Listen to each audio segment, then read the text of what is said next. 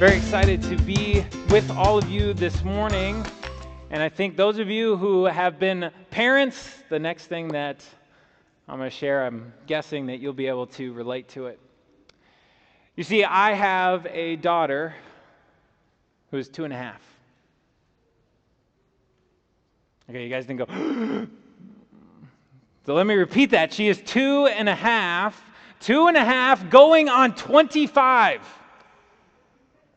And so, the words that we have heard often in our house over the last couple of months are these I do it. And you remember those days, or maybe you're, maybe you're living in them right now, right? It's way past your bedtime. We need to brush your teeth. I do it. Now we got to get in the car. We're, we're ready to go. We got to get you in your car seat buckled up. I do it. Right? right? You, want, you want some milk in your, in your Cheerios? I do it. Right? And now sometimes, like it's cute. In fact, sometimes it's incredibly adorable. And other times, you know, as a, as a dad, I'm, I'm proud. I'm excited to see my little girl growing up, becoming independent, right? But other times, Ooh, other times, it gets a little challenging. Because sometimes my two and a half year old daughter, when she says those words, I do it, sometimes she's screaming them.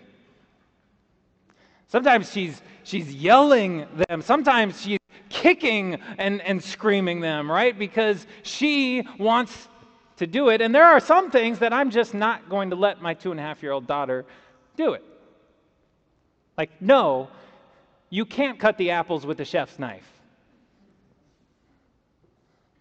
But at two and a half, she doesn't really like to hear no. So sometimes when she can't do it, when I won't allow her to do it, and she kicks, she screams, she, she throws herself flailing on the floor. It's as if her entire identity is all completely wrapped up in what she can or cannot do. And she's not ready to accept that there are some things she can't do.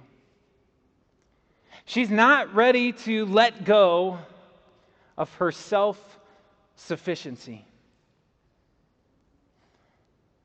But what about you? Are you ready to let go of your self sufficiency? Are you willing to, to back off and not say, I do it.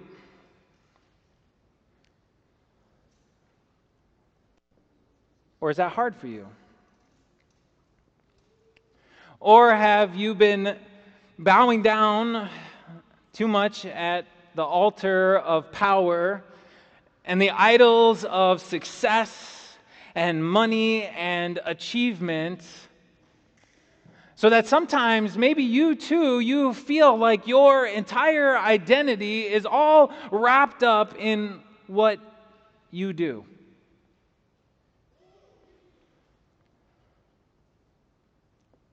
To draw a better picture of the idols that sit on top of the throne in our hearts, this week we're, we're going to ask those questions difficult questions, probing questions. We're going to get deep down into our hearts.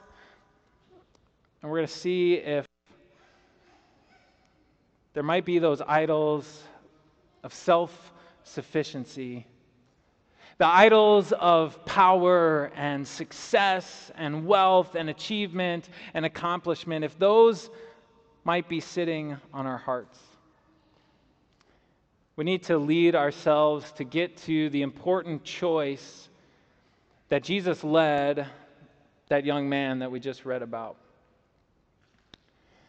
the choice to which Jesus led him. This young man shows up in Mark chapter 10, where we read. He, he also is captured in the Gospels of Matthew and the Gospel of Luke. Three out of the four biographies of Jesus, they talk about this man. So it's important. This incident is important. And Mark, he introduces it this way. He says, As Jesus started on his way, a man ran up to him and fell on his knees before him. And so, first impressions of this man, we don't know too much about him. We see that he respected Jesus. And maybe if you're familiar with this biblical account, or, or just as you heard me read it before, maybe you, you recognize that this highlights to us the dangers of wealth and money. And that's true. We're, we're going to talk about that. Luke is going to share with us, Mark shares with us at the very end that he was, he was a wealthy man. But we're really going to see that his wealth, his riches, those blessings, they were part of the issue, but just a part. Really, this man struggled with that idol of self sufficiency. Luke tells us that he was a ruler. So he had a position, he had power, he had authority, and we also find out that he was young. So he was young, he was rich, he was in a position of power. I mean, this guy, he was the poster child for success and accomplishment and achievement. And those things had become his God.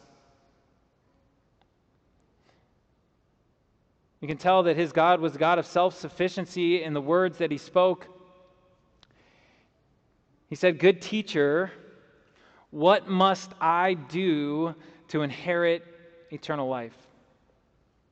And when you hear the word inherit, you maybe think that he views eternal life as a gift that can be given to him, but that really contradicts what he says right before that because he said, What must I do? And so that word that's translated inherited could also be translated gain or acquire. You see, this young rich, powerful man, he wanted to add one more great accomplishment to his growing list. He wanted to have one final great success in his life. When it came to eternal life, he wanted to say, I'll get it. I'll, I'll buy it. I'll win it. He wanted to say, I do it. You know, Self sufficiency is an incredibly powerful drug with an incredible high, but it also causes a catastrophic crash. You know, we know how good it feels to accomplish something, right? You know how good it feels to succeed at something. Or maybe if you feel you haven't been very successful in your life, then maybe you think, well, I know how good it must feel to succeed, to accomplish. You strengths finders, achievers out there, man, you love to just cross things off your list each day, right? And it doesn't matter how important it might be to anybody else, but for you, that's like that's huge. It feels good. Cross it off, get it done. And these gods, these idols of self sufficiency, achievement, power, wealth, success, I mean, they give us easy ways to keep score. And we love scorecards. You know, the, the, promotions that we've been awarded at work, the, the positions that we hold, the accolades that come behind our name on our business card, square footage, our bank account numbers the accounts closed, the cases won, the grades that we get, even just those daily tasks that we can cross off, we know how to keep score. Those are the things that we can track in our own mind. And it feels good. And don't get me wrong, a drive to succeed, a, a, drive to want to accomplish things, it's not bad. Money is not evil, it's a good gift and a blessing from God. But it's important for us to think through what is sitting on the throne of our hearts that causes that drive to succeed or that drive to accomplish? Whom do we thank for those gifts and those blessings? And so I love the answer that Jesus gives because Jesus understood that this man's wealth, this man's power, his success, that wasn't the issue what sat on the throne of his heart, that was the issue. Jesus knew exactly where the battle for his heart took place. And you look at, look at the answer that Jesus gave. He said, You know the commandments. You shall not murder. You shall not commit adultery. You shall not steal. And you shall not give false testimony. You shall not defraud. Honor your father and mother. And so Jesus reminded this man of the commandments that he knew, commandments that you probably know too. But did you notice what Jesus didn't say? Did you notice what's actually conspicuously absent in this list of commandments? I just go through these commandments the way that I, we often number them. There's some different ways to number them, but the way we often number them, you got the, the fifth commandment, sixth, seventh, eighth, ninth, fourth. Do you hear the commandments I didn't list? There are some pretty big ones that Jesus missed, and apparently this man, he missed them too. No, Jesus didn't say anything about the commandment which elsewhere he called the greatest commandment. He didn't mention the first commandment you shall have no other gods. He didn't talk about idols. He didn't talk about how, with all the gifts and the blessings that we have in our life, that we can use those to glorify our God. That our sense of purpose, our desire to achieve and succeed, that that can be carried out with the purpose of giving glory to God alone that we find our identity in our incredible Creator. That when we use those gifts to the best of our abilities, it does worship and praise Him. And Jesus didn't say anything about the second commandment.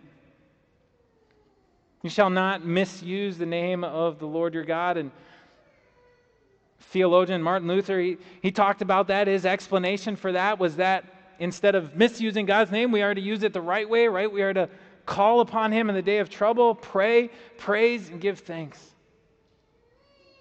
That when we come against those struggles, those challenges that are, that are fighting against what, what we want to achieve and accomplish, that we turn first to our God. That we trust in Him, that, that we lean on Him, that we go to Him in prayer. That that would be the first name on our lips in those struggles. And that when we do succeed and when we do accomplish, then the first name on our lips then is also our Lord. As we praise Him for that blessing, as we give Him thanks. No, Jesus didn't mention anything about that third commandment. He didn't say anything about honoring or remembering the Sabbath day. That in our overachieving schedules that we can build in time to just sit and rest and reflect on our God and His grace, His goodness. To take that time to be still. Do you think that Jesus maybe wanted this man to pick up and to hear what he didn't say? As I do. I think Jesus wanted this man to realize that he had put his focus on everything else except the one thing that was truly good. Because that's what Jesus had just said, right? If you look right before that, he, Jesus said, Why do you call me good? No one is good except God alone. Now, how do you classify what is good? And here, Jesus doesn't just mean that moral or ethical quality of something that makes it good or bad. Here, he's talking about what is truly beneficial. What brings joy? What brings goodness into your life? What really counts on the scorecard? And he wanted to lead that man to see that that is God. All of the good, all of the success in our life, it comes from God. And so if if we want to talk about success, if we want to talk about our accomplishments, if we want to talk about what we're going to achieve, then it all has to start and begin with our good, good God. Our good, good God who loves us even when we would rather be self sufficient than rely on His goodness and His grace. A young man, he, he kept the focus on what he had done. All these I have kept since I was a boy. And Jesus looked at him and loved him. He loved him with that never stopping, never giving up kind of love. The love that, that drove Jesus to dethrone the idol in this man's heart. The love of that never stopping, never giving up love of Jesus that moved him to propose an important choice for this man. Jesus loved this man enough to tell him to choose. He said, Go, sell everything you have and give to the poor, and you will have treasure in heaven. Then come, follow me. And so Jesus said, You choose your wealth, your power, your position, your success, your accomplishments, or me. You can choose that or you can follow me.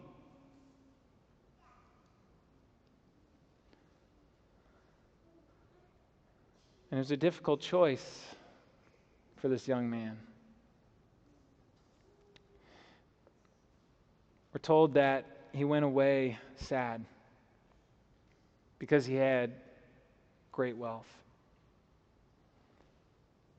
You know, Jesus gave this man such a drastic choice because he knew exactly where the battle for his heart was being fought.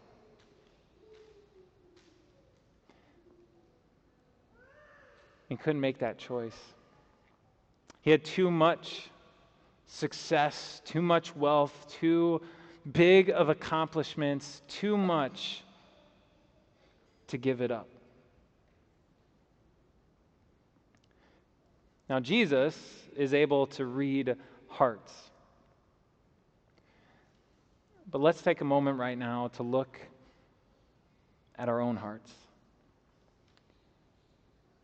to look at our own hearts and allow Jesus' words to help us to realize what this young man needed to realize that, that maybe, maybe there was a different God that was sitting on the throne of his heart. Because Jesus loves you enough to ask you to choose. And so, what, what would be too much? If Jesus asked you to give it up, what would be too much?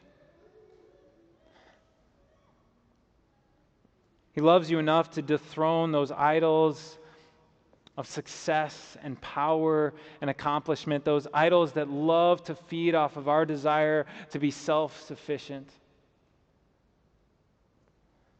And maybe sometimes in your life,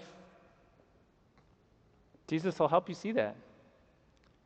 When you don't land that job, when you don't get that promotion you've been working so hard for, when the success that you thought was in your grasp doesn't come about. Maybe Jesus is calling you to rely on your God instead of your own self sufficiency. And when Jesus leads us to make the choice to follow him, he gives us a, a different scorecard. A scorecard on which we write nothing of our own, but everything of Jesus. Can you imagine what this young man would have seen if he had chosen to follow Jesus? He would have seen this miraculous provider who fills people's hands, who fills their mouths, who fills their hearts, who takes very little and creates much, who causes the nets to be cast into the sea to come up full of fish, who provides daily bread. He would have seen this miraculous healer who causes the incurable diseases and sicknesses to flee the body. And eventually, he would have seen this man so successful, so full of potential for accomplishment and greatness. He would have seen this man humbly dying on a tree for those he loved. He would have seen this man pouring forth his blood willingly for the forgiveness of the world. You see, when Jesus leads you to follow him, he always leads you to the cross. And when you come to the cross and you see what Jesus has done for you, you know that there is nothing that you can bring. Jesus leads you to see that his greatest success, his greatest accomplishment was won there, this very salvation of your souls, the forgiveness of your sins. When Jesus leads you to follow him, he leads you to his empty tomb. And as you peer into that empty tomb and you know that he rose again from the dead, you realize that there is no accomplishment, there is no success, there is no achievement as glorious as that that assures you of your own resurrection to life. When Jesus calls you to follow him, he leads you to see the freedom that you have